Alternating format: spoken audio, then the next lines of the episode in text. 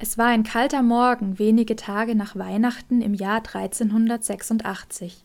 Tausende von Menschen waren auf einen großen freien Platz hinter einem Pariser Kloster geströmt, um zu sehen, wie zwei Ritter einen Kampf auf Leben und Tod miteinander ausfochten.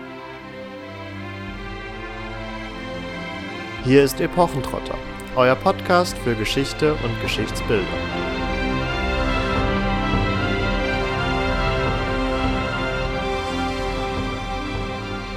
Auf ein Zeichen des Marschalls hin sollten die Ritter ihr Pferd besteigen, die Lanze ergreifen und auf den Kampfplatz sprengen. Die Wachen sollten die Tore verriegeln und die zwei Männer innerhalb der starken Umzäunung einschließen. Sie sollten ohne Pardon miteinander kämpfen, ohne Möglichkeit zur Flucht, bis der eine den anderen getötet, damit seine Sache bewiesen und das Urteil Gottes über ihren Streit offenbart hätte. Die gespannte Menge wollte aber nicht nur die zwei grimmigen Ritter und den jugendlichen König mit seinem glänzenden Hofstaat sehen, sondern auch die schöne junge Frau, die allein auf einem schwarz verhängten Podest saß, mit Blick auf die Kampfbahn, von Kopf bis Fuß in Trauergewänder gekleidet und ebenfalls von Wachen umgeben. Sie spürte die Blicke der Menge, versuchte sich innerlich zu wappnen gegen die bevorstehende schwere Prüfung und starrte auf den glatten und ebenen Platz vor sich, auf dem mit Blut über ihr Los entschieden werden würde.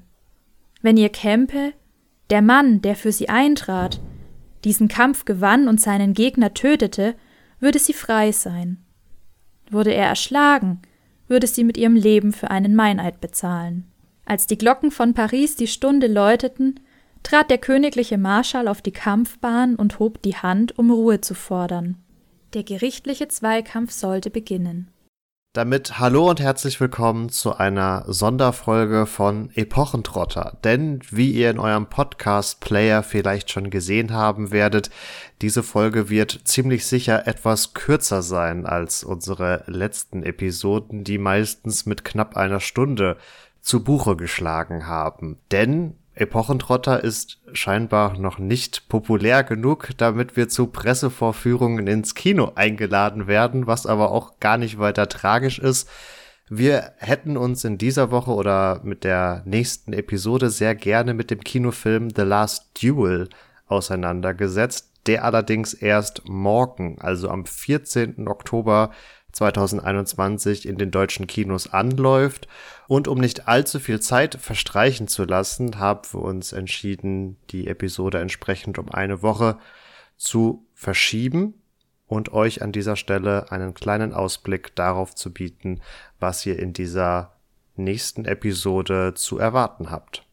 Genau, und damit sind wir letztendlich schon beim Thema, um das es eigentlich bei diesem Film geht. Es hört sich schon so an, The Last Duel oder Das letzte Duell auf Ehre und Tod heißt der deutsche Roman, beziehungsweise die deutschsprachige Übersetzung des Romans von Eric Jagger und auf dem basiert der gleichnamige Film, in dem es entsprechend um ein Ritterduell geht, einen sogenannten Zweikampf auf Leben und Tod, ein Gottesurteil also zwischen Jean de Carouge und Jean le Gris, die sich darum bemühen zu beweisen, ob denn nun die Vergewaltigung der Dame von Carouge stattgefunden hat oder nicht. Wir werden uns entsprechend im Spätmittelalter bewegen. Für all diejenigen unter euch, die sich jetzt zum einen auf die Episode vorbereiten wollen oder vielleicht auch ganz grundlegend Interesse haben, den Film vielleicht auch im Kino zu schauen, werden wir auf jeden Fall den Trailer-Link unter anderem in den Show Notes verlinken. Also da habt ihr ganz einfachen Zugriff darauf, um euch das mal anzusehen. Ich glaube aber fast, dass das bisher, wenn ihr historisch interessiert seid, nicht an euch vorbeigegangen ist, weil vor allem die Helmgestaltung eines der Protagonisten doch bisher äh, sehr viel Aufsehen auch auf Social Media verursacht hat, inklusive eines eigenen Hashtags. Ich glaube, es läuft unter Käsereibenhelm. ähm.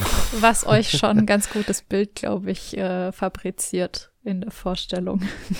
Und darüber hinaus habt ihr rein theoretisch, dazu müsstet ihr aber relativ fix lesen, die Möglichkeit, auch den dazugehörigen Roman euch noch zu Gemüte zu führen und auch aus dem unser Einstieg in die heutige Teaser-Folge entstammt. Und natürlich gibt es auch bei Epochentrotter die ein oder andere Möglichkeit, sich nochmal etwas tiefer gehend mit dem Spätmittelalter und dem Rittertum auseinanderzusetzen.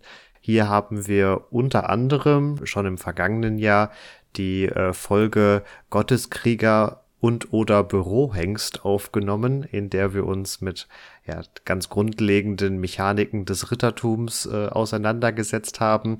Das Ganze haben wir in diesem Sommer nochmal etwas ergänzt gehabt mit einer Folge zu den Rittertugenden und Idealen und ihr habt es schon gehört, wir sind hier im späteren 14. Jahrhundert in Frankreich. Das ist natürlich auch die Zeit und das Setting des Hundertjährigen Krieges, mit dem wir uns ja auch schon auseinandergesetzt haben. Zumindest in Teilen 100 Jahre sind nicht immer allzu leicht in eine Episode hineinzuquetschen, weswegen wir uns ja vor allen Dingen mit der ersten Phase dieses hundertjährigen Krieges auseinandergesetzt hatten, aber mit den äh, 1360er Jahren sind wir ja hier auch noch äh, ganz gut aufgehoben in der ersten Phase dieses hundertjährigen Krieges. Also da habt ihr auf jeden Fall die Möglichkeit, euch schon mal ein wenig umzusehen und wir bieten euch so auf jeden Fall mit der Vorankündigung auch die Möglichkeit, den Film zu sehen und so präpariert in die nächste Episode hineinzugehen.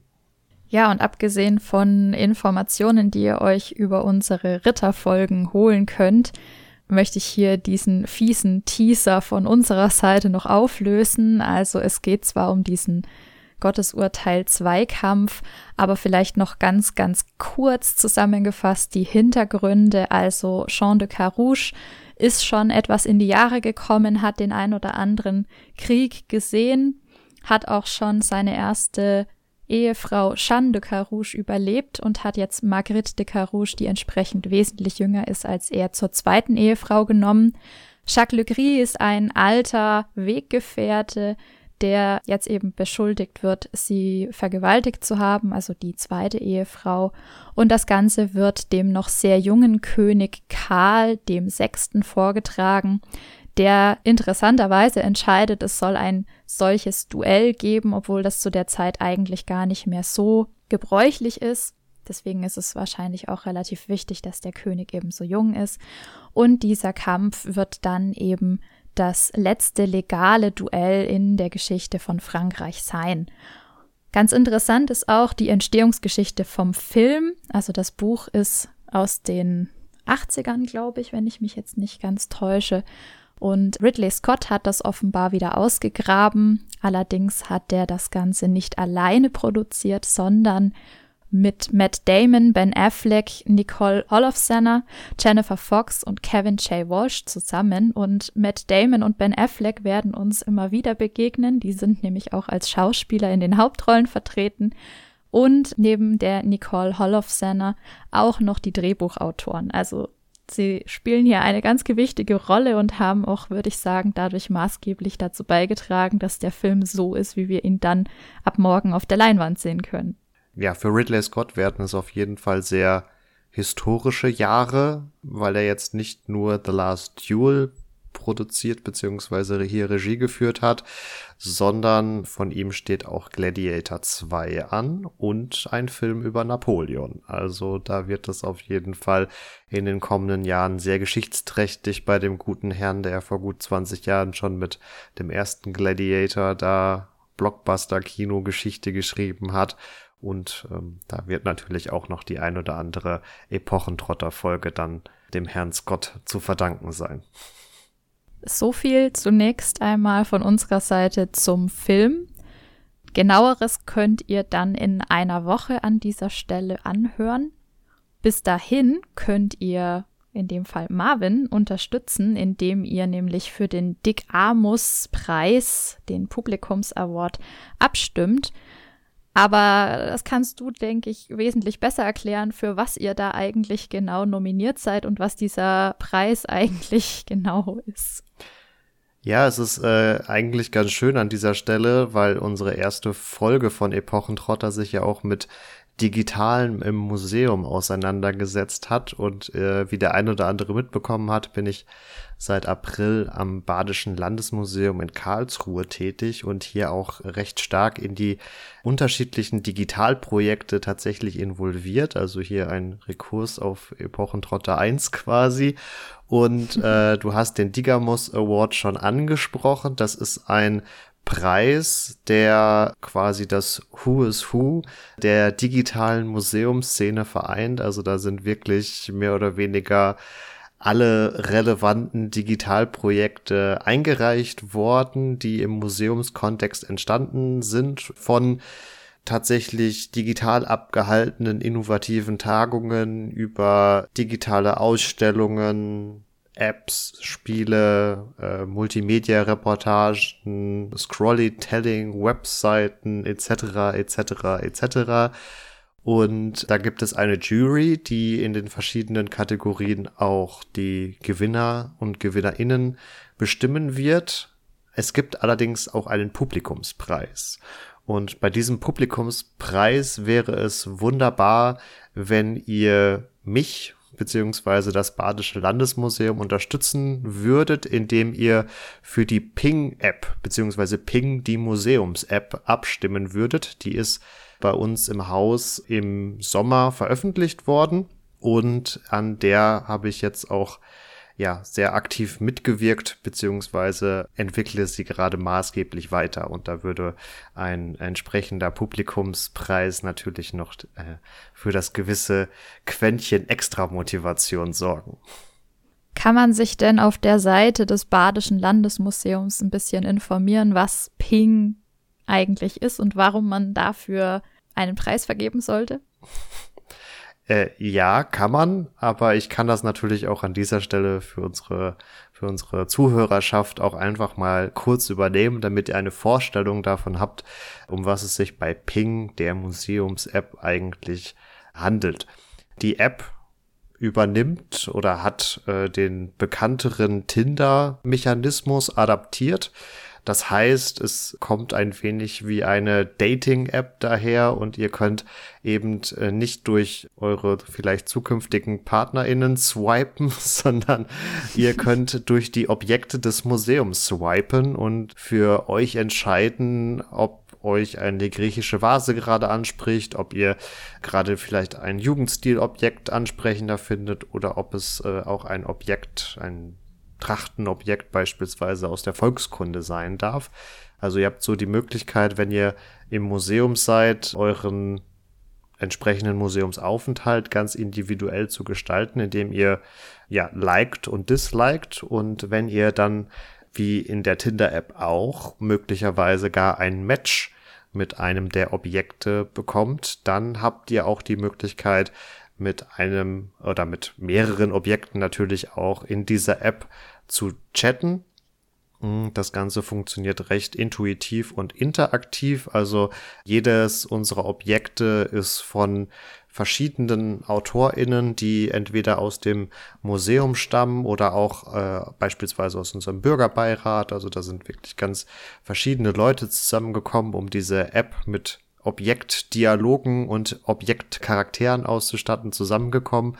Und jedes Objekt hat halt quasi wie in einer Art Pen-and-Paper-Rollenspiel einen Charakterbogen bekommen und ist mit einem, mit einer Persona ausgestattet worden, angefangen über etwas missmutige griechische Vasen über äh, lustige Fußknechts äh, Glasfenster bis hin zu äh, militaristischen Schreibtischgarnituren. Also da ist wirklich alles vertreten und entsprechend dieser Charaktere oder dieser Charakterbögen sind dann äh, Dialoge entstanden, durch die ihr euch quasi durchklicken könnt, um mit dem Objekt zu interagieren und das ist doch eine sehr ansprechende und niederschwellige Art und Weise, sich mit den Inhalten des Museums auseinanderzusetzen, weil ihr eben die Möglichkeit habt, eure eigenen Touren so gesehen dann zusammenzustellen, um nicht einfach dann durch die Dauerausstellung epochenweise zu trotten, sondern entsprechend euren Vorlieben das Museum zu erkunden und zu besuchen. Und diese Dialoge dienen natürlich nicht nur der Unterhaltung, sondern die sonst auch in den jeweiligen Ausstellungen zu findenden, beziehungsweise in unserer Objektdatenbank zu findenden Informationen sind auch auf oft sehr, sehr kreative Weise von den AutorInnen in diese Dialoge verflochten worden. Also während ihr etwas spaßig euch da durchklickt, habt ihr auch die Möglichkeit, Wissen zu erhalten. Ja, eine sehr schöne Art und Weise, das Museum und seine ganzen Museumsschätze zum Leben zu erwecken und mit denen zu interagieren und das einfach mal auf eine ganz andere Art und Weise, viel spielerischer kennenzulernen und dabei auch noch was mit nach Hause zu nehmen. Damit an dieser Stelle von uns erstmal eine restliche schöne Woche. Bleibt gesund. Schaltet auf jeden Fall am nächsten Mittwoch rein in die neue Folge und guckt euch The Last Duel auf jeden Fall an und sagt uns, was ihr von der Käsereibe haltet. Damit an dieser Stelle von meiner Seite schon mal ein herzliches Ciao, ciao. Da wir unsere Kinotickets noch selber zahlen werden, handelt es sich an dieser Stelle übrigens um keine Werbung. Ihr wisst, das ist mehr oder weniger unser selbst auferlegter Auftrag, auch diese modernen Adaptionen historischer Stoffe äh, genauer unter die Lupe zu nehmen. Wir werden übrigens danach wieder in den üblichen zwei Wochen Rhythmus zurückkehren. Das heißt, ihr müsst in dieser Woche nur einmal etwas länger warten und habt dann in den folgenden zwei Wochen dafür aufeinanderfolgende Episoden. Also da ist die Wartezeit dann kürzer und falls euch die Ping-App angesprochen haben sollte, dann findet ihr in den Show Notes ebenfalls den Link zum Publikumsvoting. Und ihr habt äh, in den geläufigen App Stores die Möglichkeit, auch abseits eines Besuchs in Karlsruhe euch die App mal etwas genauer anzuschauen und falls ihr doch mal in Karlsruhe vorbeischaut, dann sagt Bescheid. In diesem Sinne wünsche ich euch auch noch eine schöne Woche und würde mich freuen, wenn ihr zu unserer Filmbesprechung zu The Last Duel am kommenden Mittwoch einschalten werdet. Macht's gut und ciao ciao.